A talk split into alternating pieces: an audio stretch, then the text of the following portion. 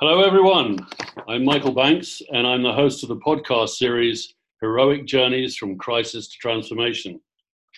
My guest today is Tim Wotton, who is one of life's survivors, having been expected to die by the age of 17 due to his chronic lung condition, cystic fibrosis. But he's defied the odds repeatedly and transformed his life and has learned a lot in the process. So, welcome, Tim. Hi, Michael. Pleasure to be with you.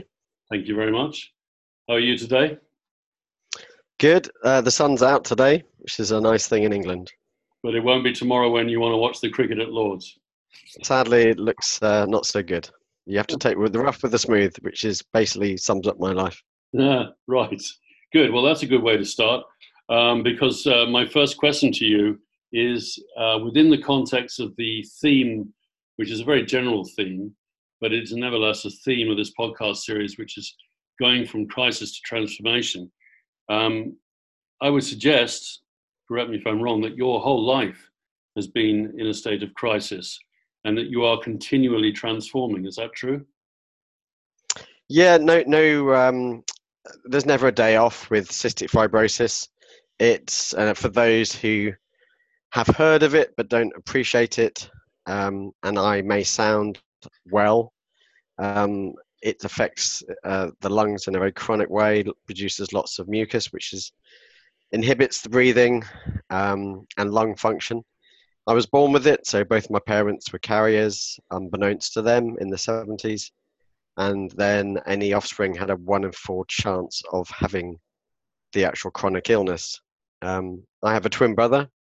He got away with everything. He's even good looks. Um, uh, and an elder brother who is a carrier but doesn't have the illness. Um, it, as well as affecting the lungs, it affects uh, the pancreas. So we don't digest food, so therefore we have to have a lot of tablets and the form of enzymes with any food we have. And um, so I've had it since 1971. I'm, I'm 48 now.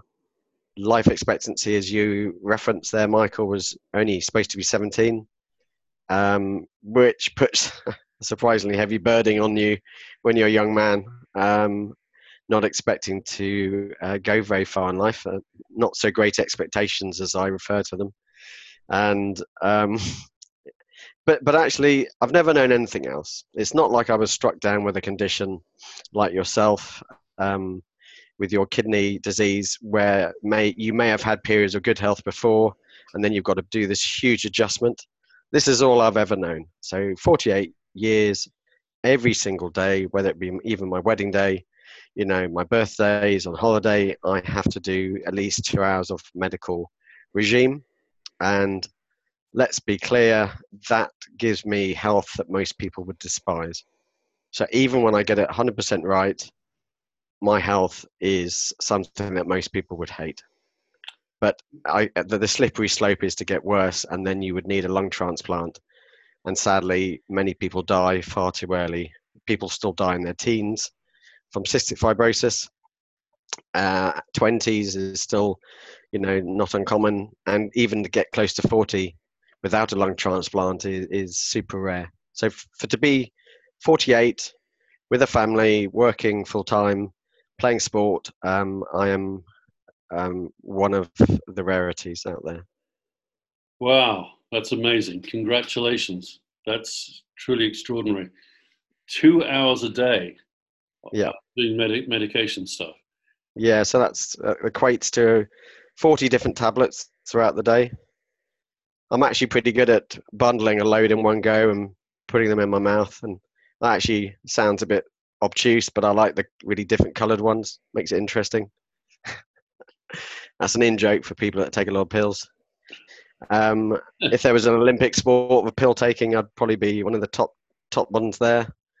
Um, I also have to do physiotherapy to get the mucus up, to cough it up. Coughing is a very uh, common part of cystic fibrosis. We often get confused with people who smoke heavily, which is super ironic because we've never smoked. We've already got damaged lungs. Um, I have to do um, inhalers. I have to do nebulizers, which helps um, put a, a neb- uh, sorry, an antibiotic into my lungs.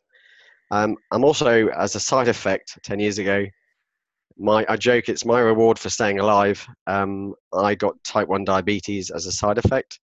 So I have to do at least five injections and check my bloods three times a day. So put all that together and it, it equates to about two hours throughout the day. It's amazing that, uh, I mean, actually, um, you really do fit into the category of this uh, series, Heroic Journeys. Do you regard that's why you chose me. Yeah, that's right. yeah, but, but, not a, there's no imposter syndrome here, my friend. that's great. Um, and you can still laugh and uh, live a relatively that's, normal life. That's half, that's half the trick, isn't it? Yeah. Um, I am by not not in any false way. I'm pretty upbeat. I feel it's a very good coping mechanism.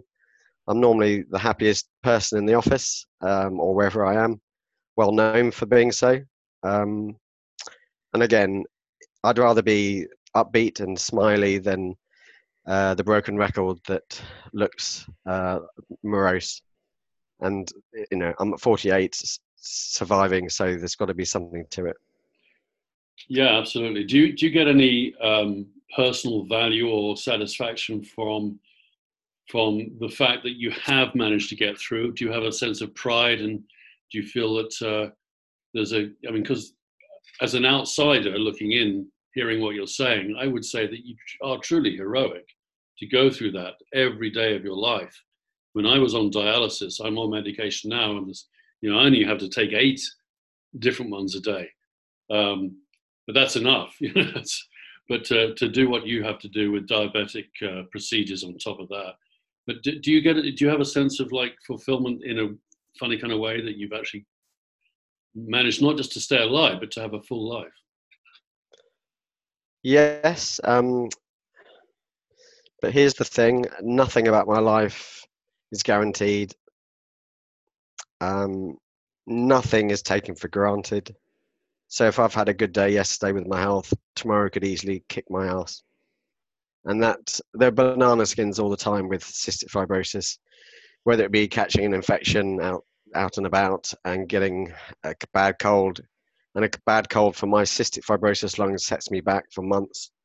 So you're just one tricky moment away from a regress, and that's why I, my feet are on the ground. Yes, I'm done well but here's the rub I've always benchmarked with healthy people. Therefore, I don't, to them, against healthy people, I'm struggling. I need to do better. And I've never ever felt, gosh, I'm doing quite well against other people with CF. I'm always seeing how can I improve on the hockey field because I play hockey. How can I improve in the office to keep up with everyone? But be realistic as well. Um, because if I push myself too far, there's a balance to be found. I understand. How, how, on, how on earth do you play hockey when you have a lung condition? I mean, isn't that? It's not easy. I mean, well, I, well, I was a junior international, so I had good pedigree, and um, I played for England. Went to Germany in the mid '80s for England um, in a tournament.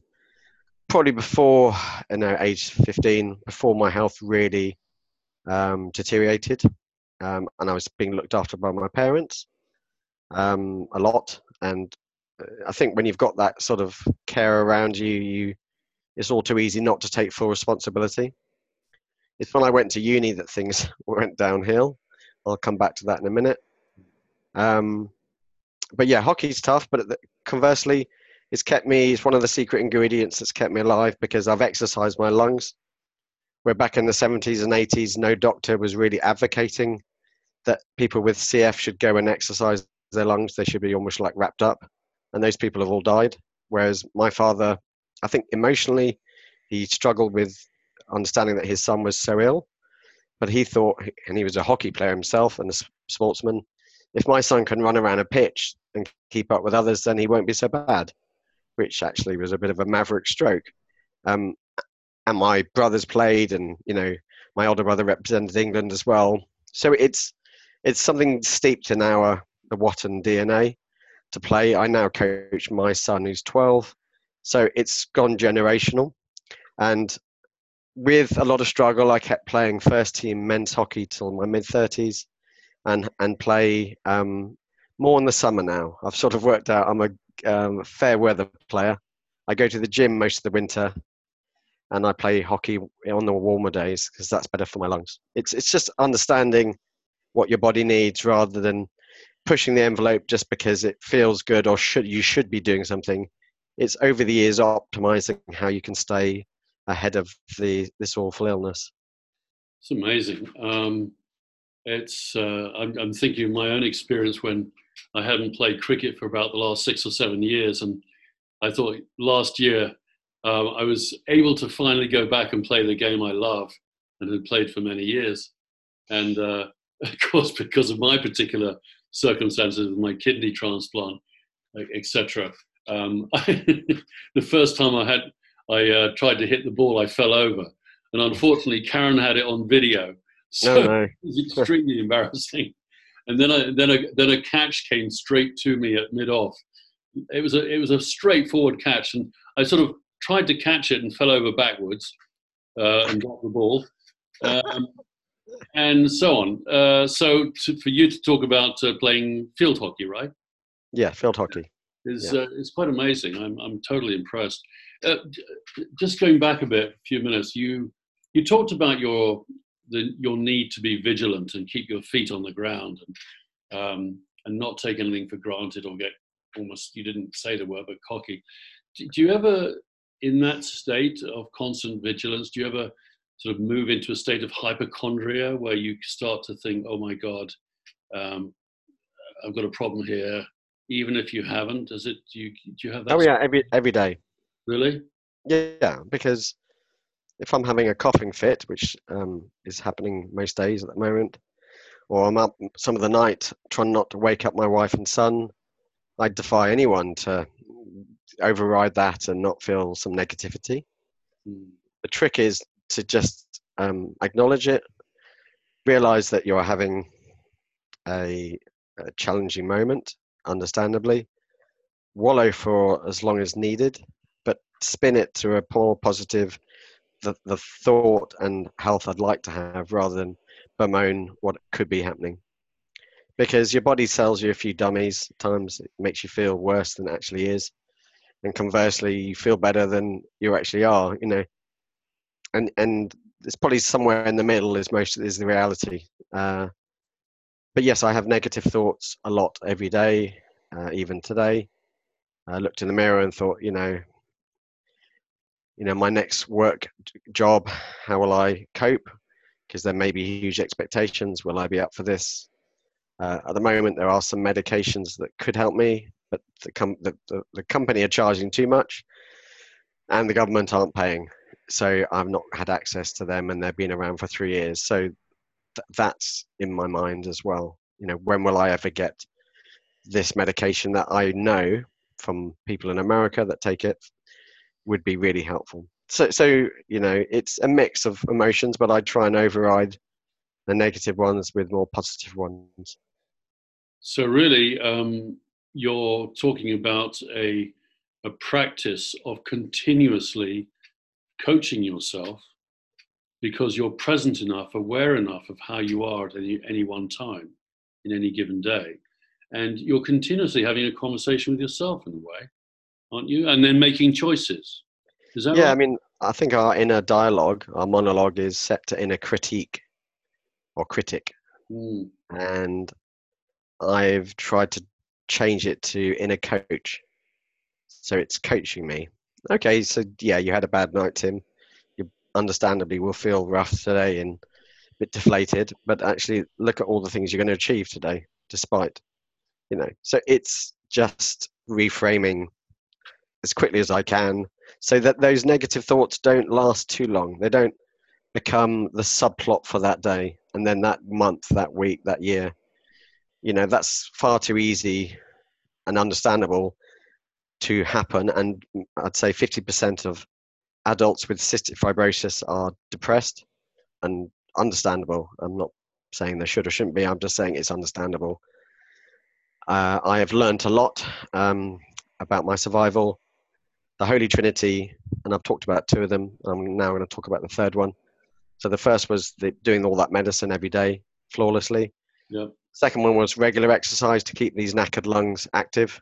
Yep. And the third one is the power of the mind and that and resilience Mm. and understanding that um, the most important person I ever speak to is myself. Um, and actually, that isn't anything that a doctor normally tells you. They don't do the fluffy, soft stuff. They just say, take this pill.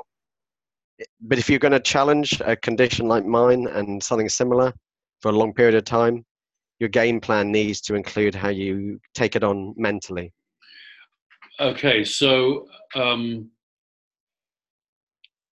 that's very interesting. Would you say that it applies that? Can you extrapolate from your own experience of of being your own coach, your inner coach, uh, as applied to your own condition? Can you extrapolate that to as a practice to other people with other kinds of medical problems and Yeah, um, but often people who've been struck down by something, let's say diabetes, or in your case with kidney disease, heart disease, cancer, their point of reference is zero. They they no, they don't know where to begin. Whereas I've had 48 years to sort this out. Yeah. So I've become some sort of a polymath about how I take it on, which levers to pull at any given moment, when to self-medicate, when to go out and get some hope from a new over-the-counter tablet. You know, you never stop still. Always be looking around. Don't just assume that the doctor knows all the answers. Meet them halfway but agitate. Come up with answers and suggest things that they've not thought of.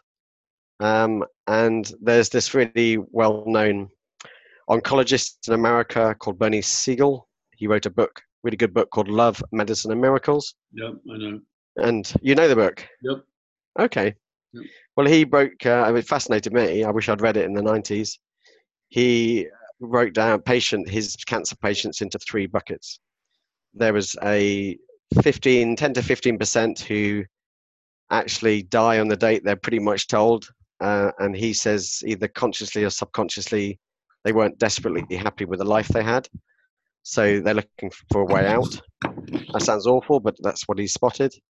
Then there's a huge swathe of about 60% who are fairly robotic, will do pretty much what the doctor tells them to do but would rather some procedure than a change of lifestyle, like um, stopping smoking or you know not exercising enough. Um, and then he's identified this third group, this population of survivors who are exceptional patients. And I suppose I put myself in that category, having read his book, who are the feisty ones, who do challenge, who do agitate, who look holistically and that's intuitively how I've gone because I see my fight with CF, cystic fibrosis, and diabetes as actually a pure fight. It's um, I like boxing, not doing. I'm a watcher. It's a pretty tough sport. Um, so every single day, you know, get out of bed, the bell rings. You know, metaphorically, and I've got to see how I can take this illness on in the ring you know, whether it be covering up at times or occasionally taking a knee if I'm really struggling. But by my holistic treatment methods, playing sport, every time I go to the gym, I'm punching it back. You know, that's how I, that's the level I've got to with being as fierce and as demonstrative back to this terminator of an illness that all it wants to do is kill me. So I've got to fight it hard back every single day. And then the next day it's like groundhog day the bell rings as soon as i wake up tomorrow and i've got to be ready again. Um, not half-assed go oh i'm just going to have a few hours off. That that doesn't exist for me. I've got to hit it straight away. And the you know for people who are prize fighters when they win their their wealth you know exponentially goes up. My gift for surviving every day is my survival my health thank you very much for uh, sharing all of that. I, you know, as you're talking, Tim, in fact, throughout this conversation, you know, it occurs to me that um, you have such a huge wealth of knowledge that could be so beneficial to other people. And I'd want to sort of jump into the book. Um, you wrote a book. Can you tell me something about that and why you wrote it? Yeah, that's um, good question. Um, so understand that people die young with my illness, and getting to 30 felt like the holy grail. So when I was approaching 40, I had an epiphany that I wasn't, well, my greatest achievement really was my survival. Um, and I wasn't doing much with it. I'm a communicator by trade, and I felt actually it would be pretty powerful, and actually it turned out cathartic to share my my survival story, but strategies for that survival. I initiated a blog which still exists called Postcards from Earth, and it's had over 100,000 global. It's called Postcards from Earth. Postcards from Earth. Okay. Yeah. Where can we find that blog, by the way? Oh, you could easily just hit Google Tim Wotton or just Postcards from Earth CF, and you'd find it. Okay, great. Thank you.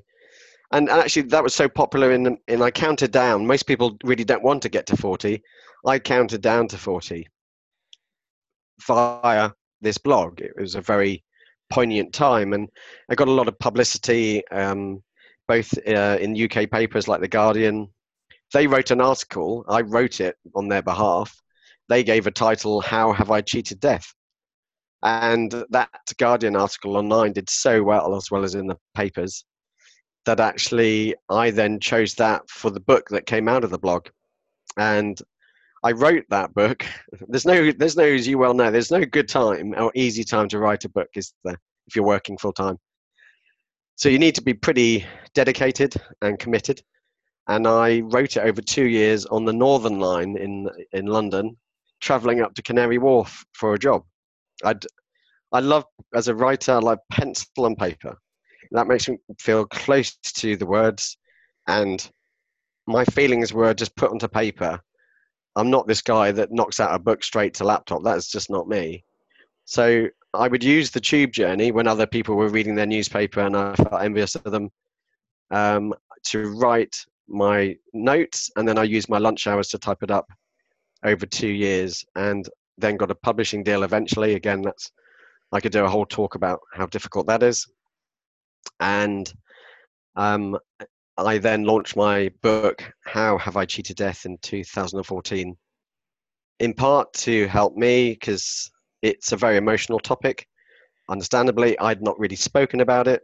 One thing that you surprise you, Michael, and, and listeners, uh, we're not allowed to meet each other, people with CF, because of the risk of cross infection. So I'm not, it's a very lonely, isolating illness. Wow. And so therefore people have to share via online and Facebook groups.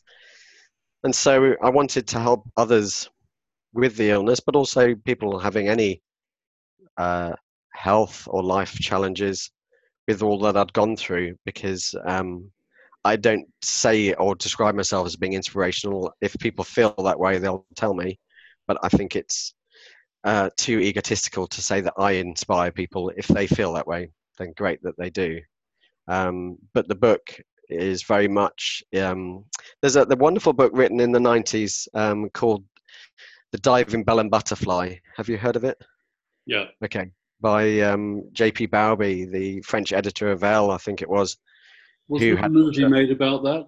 Yes yeah. Amazingly good movie yes it was a good one. And he had such a severe stroke he had locked in syndrome he could only he wrote his memoir blinking his left eye somebody narrated um, and actually, why I mention it was because I think most people who write would have a template from a book they've read that really inspired them. I thought, gosh, if I wrote a book, it would be something like that as a head start rather than a blank canvas. Blank uh, canvas. So when I read that in the mid 90s, I thought, should I ever write a book about my survival? It will, it will be very simple, short, punchy chapters that are both profound, poignant, and funny because that's basically how my life is. I don't. It's not too somber.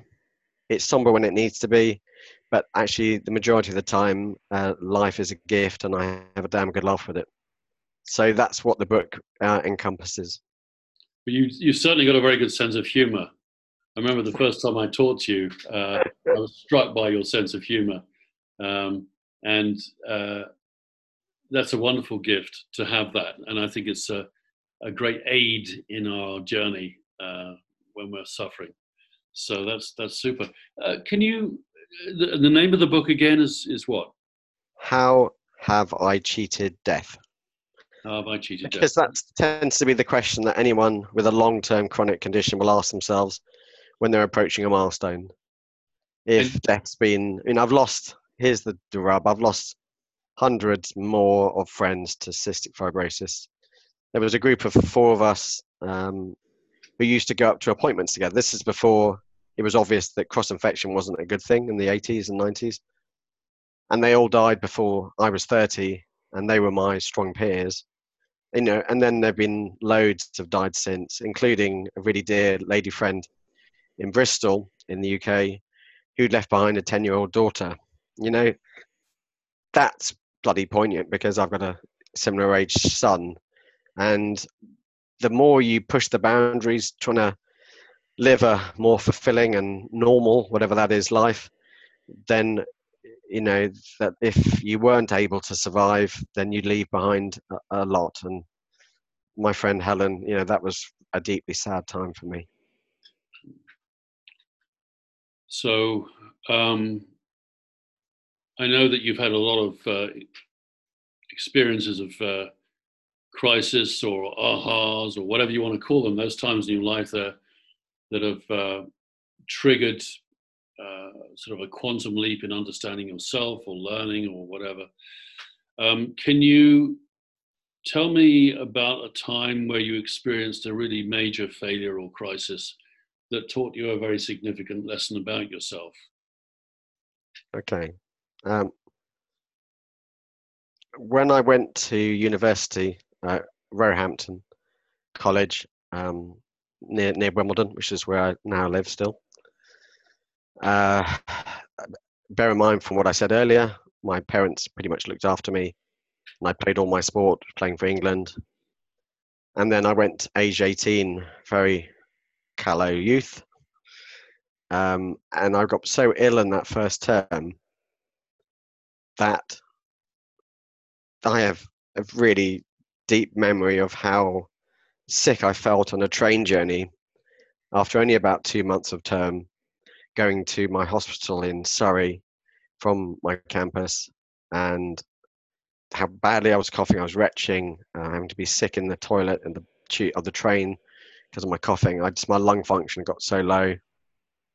I really was, you know, I probably sounded like a cement mixer. You know, it was really horrendous, and um, it was a salient moment because I had to have one of, as well as that two hours of medication. When lungs get really poor, we have what we call our MOTs, which is an intravenous line into the arm, and then for at least two weeks, maybe often up to four weeks, we have intravenous treatments, uh, syringed or uh, dripped into us for at least three times a day for quite a few hours. Wow. And I've had about 100 of these over my life, but this was a really um, harsh one because I got myself so low and ill. And m- what it taught me was that I never wanted to feel that ill again. So I think what had happened was I tried to do my meds, but I also because life is short and, and always felt was going to be short, I partied like a demon. And of course, back then, it was smoky atmospheres for everything. The worst case scenario, you know. And now we can go to any bar, restaurant, and there's no smoke around us. You know, back then, everywhere I went to be social was smoke ridden. And um, It's the last thing you needed, right? yeah, it paid a heavy price. My hockey dipped. Um, I had to stop playing uh, some of the, the local teams around Wimbledon and just concentrate on playing for my college team.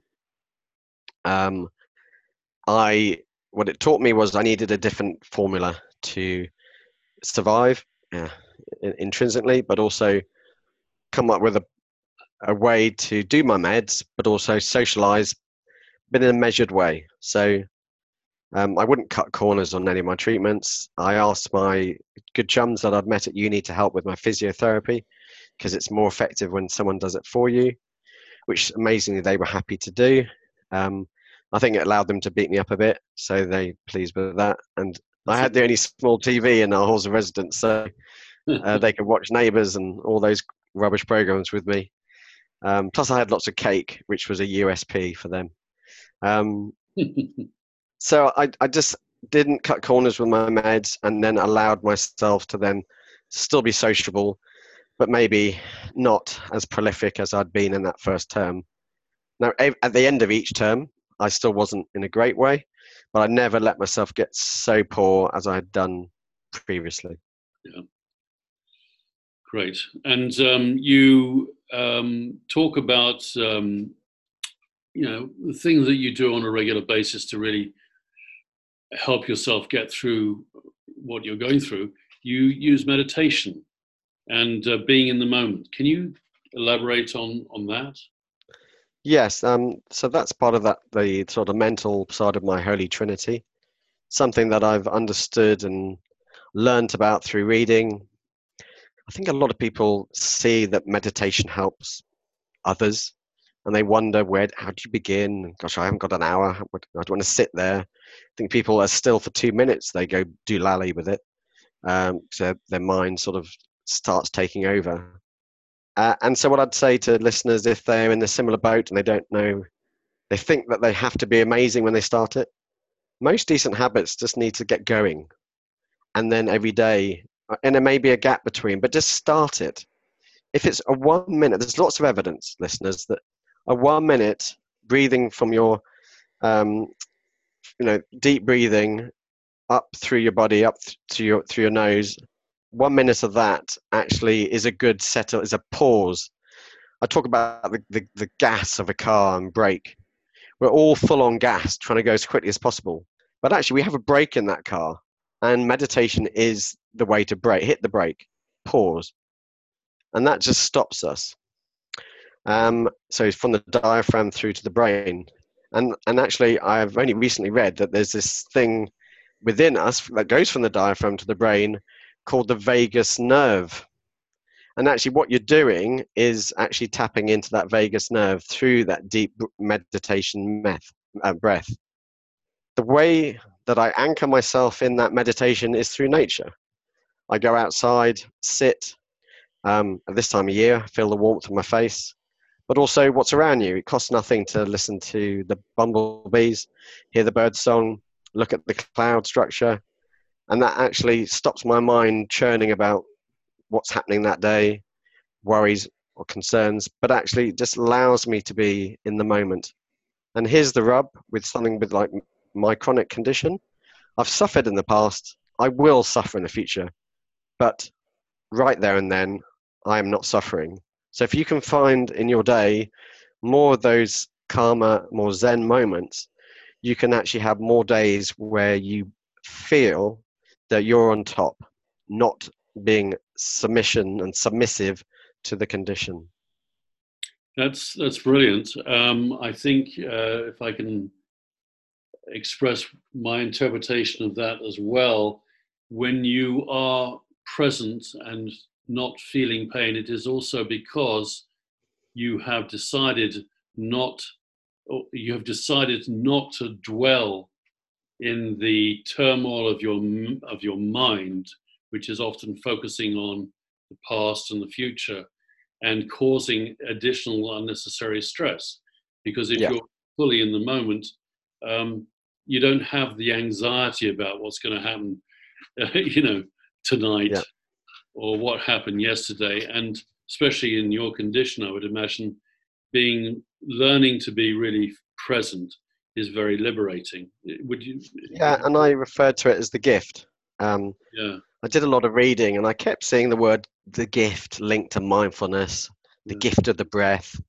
Mm. And I just thought, actually, the gift is something because I do a lot of public speaking to companies and do motivational speaking. Mm. Again, they tell me I'm motivational. I don't tell them I'm motivational. We'll just they have to work it out. but um, you know, I already had a slide called the gift because I'd say your greatest wealth is your health, you know, and people can lose track of that or lose, or don't. It hasn't happened to them some sort of life or health event that's made them realize crashing down that actually, you know, really is the health is everything. But but I was drawn towards that gift, and I feel the gift is also the power of the mind and being more present. And the way I frame it it um, helps with life and health challenges. And it does for me bring more resilience, calm, so that Zen peace when I'm actually in meditation. But importantly, it's not just dealing with the curveballs, curveballs when they happen. It's appreciating the nice and happier moments when they're happening. Hence, the third part is joy. I can elongate my joy through the gift of presence. Um, thank you for explaining that, Tim. I think that uh, you are a testimony to the fact that that someone can, and you've done it. You've made these choices, and you've decided to practice being present, to to be disciplined about how you conduct your life. Um, you've taken control of your life in a sense, rather than default to the negative and to the doom and gloom um, and to the inevitable. Um, you're a great example, I think, to people of someone who's really made a decision to take full responsibility for your future. And it's very, very moving to me, anyway, to hear your story. Um, and uh, it's very encouraging too. Um, okay. I, I am, um, you know, having been through illness myself, as you know, um, I know what it's like to go through the dark night of the soul, and also just the practicalities of the physical pain and the and uh, all the stuff that goes with it.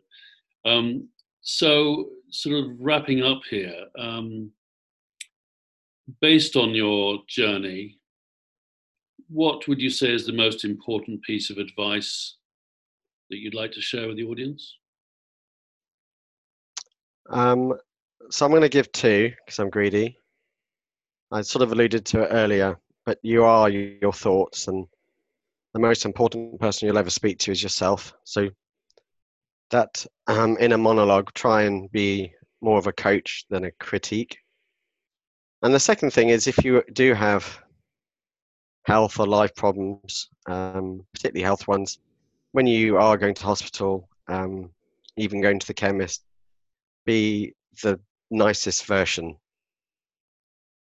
of yourself because people will buy into that and they'll do more for you if you can be as polite and um, upbeat as possible with them.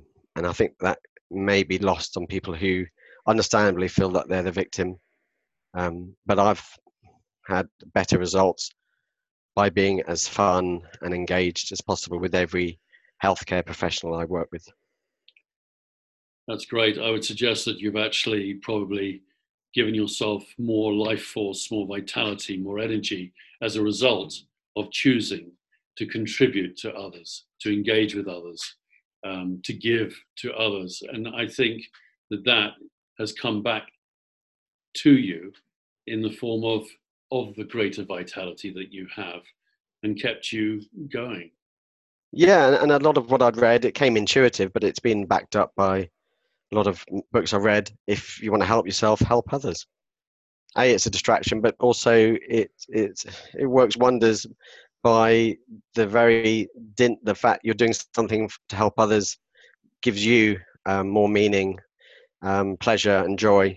And as well as my book and my public speaking, um, I also released my own podcast called The Gift, The Gift of Resilience, Calm, and Joy, to do that, that very thing, help um, others by sharing what I'd learned along the way. Because 48 years dealing with chronic conditions, there aren't many of me about there.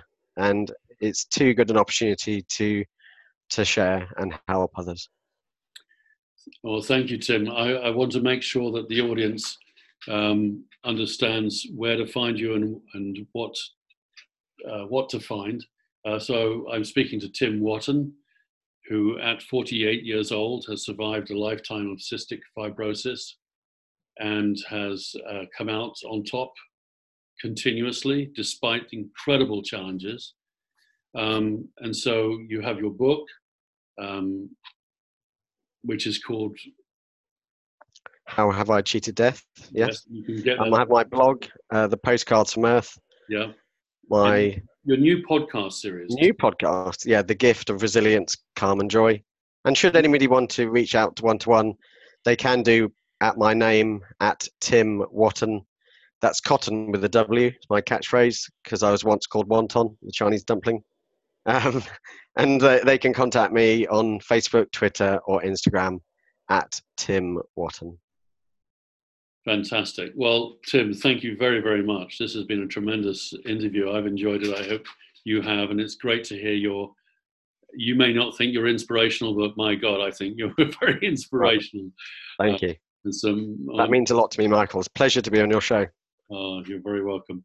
And uh, if you'd uh, like to, apparently Facebook doesn't like you using the word share these days, so um, don't share my uh, this episode with people, but but share anyway. Promote it wherever else, Instagram and you, LinkedIn, whatever. Um, that'll be great. So Probably. we can get Tim's message out there um, because I think that what he said today is going to benefit a lot of people, and hopefully uh, you out there who've been listening have also found it uh, really helpful in uh, in various ways, probably. So uh, again, Tim, thank you very much, and uh, my pleasure. I wish you all the best of the future, and uh, may you live long and well and happily. I so do I. Thanks very much, Michael. Okay, take care. Bye bye. Goodbye, everyone.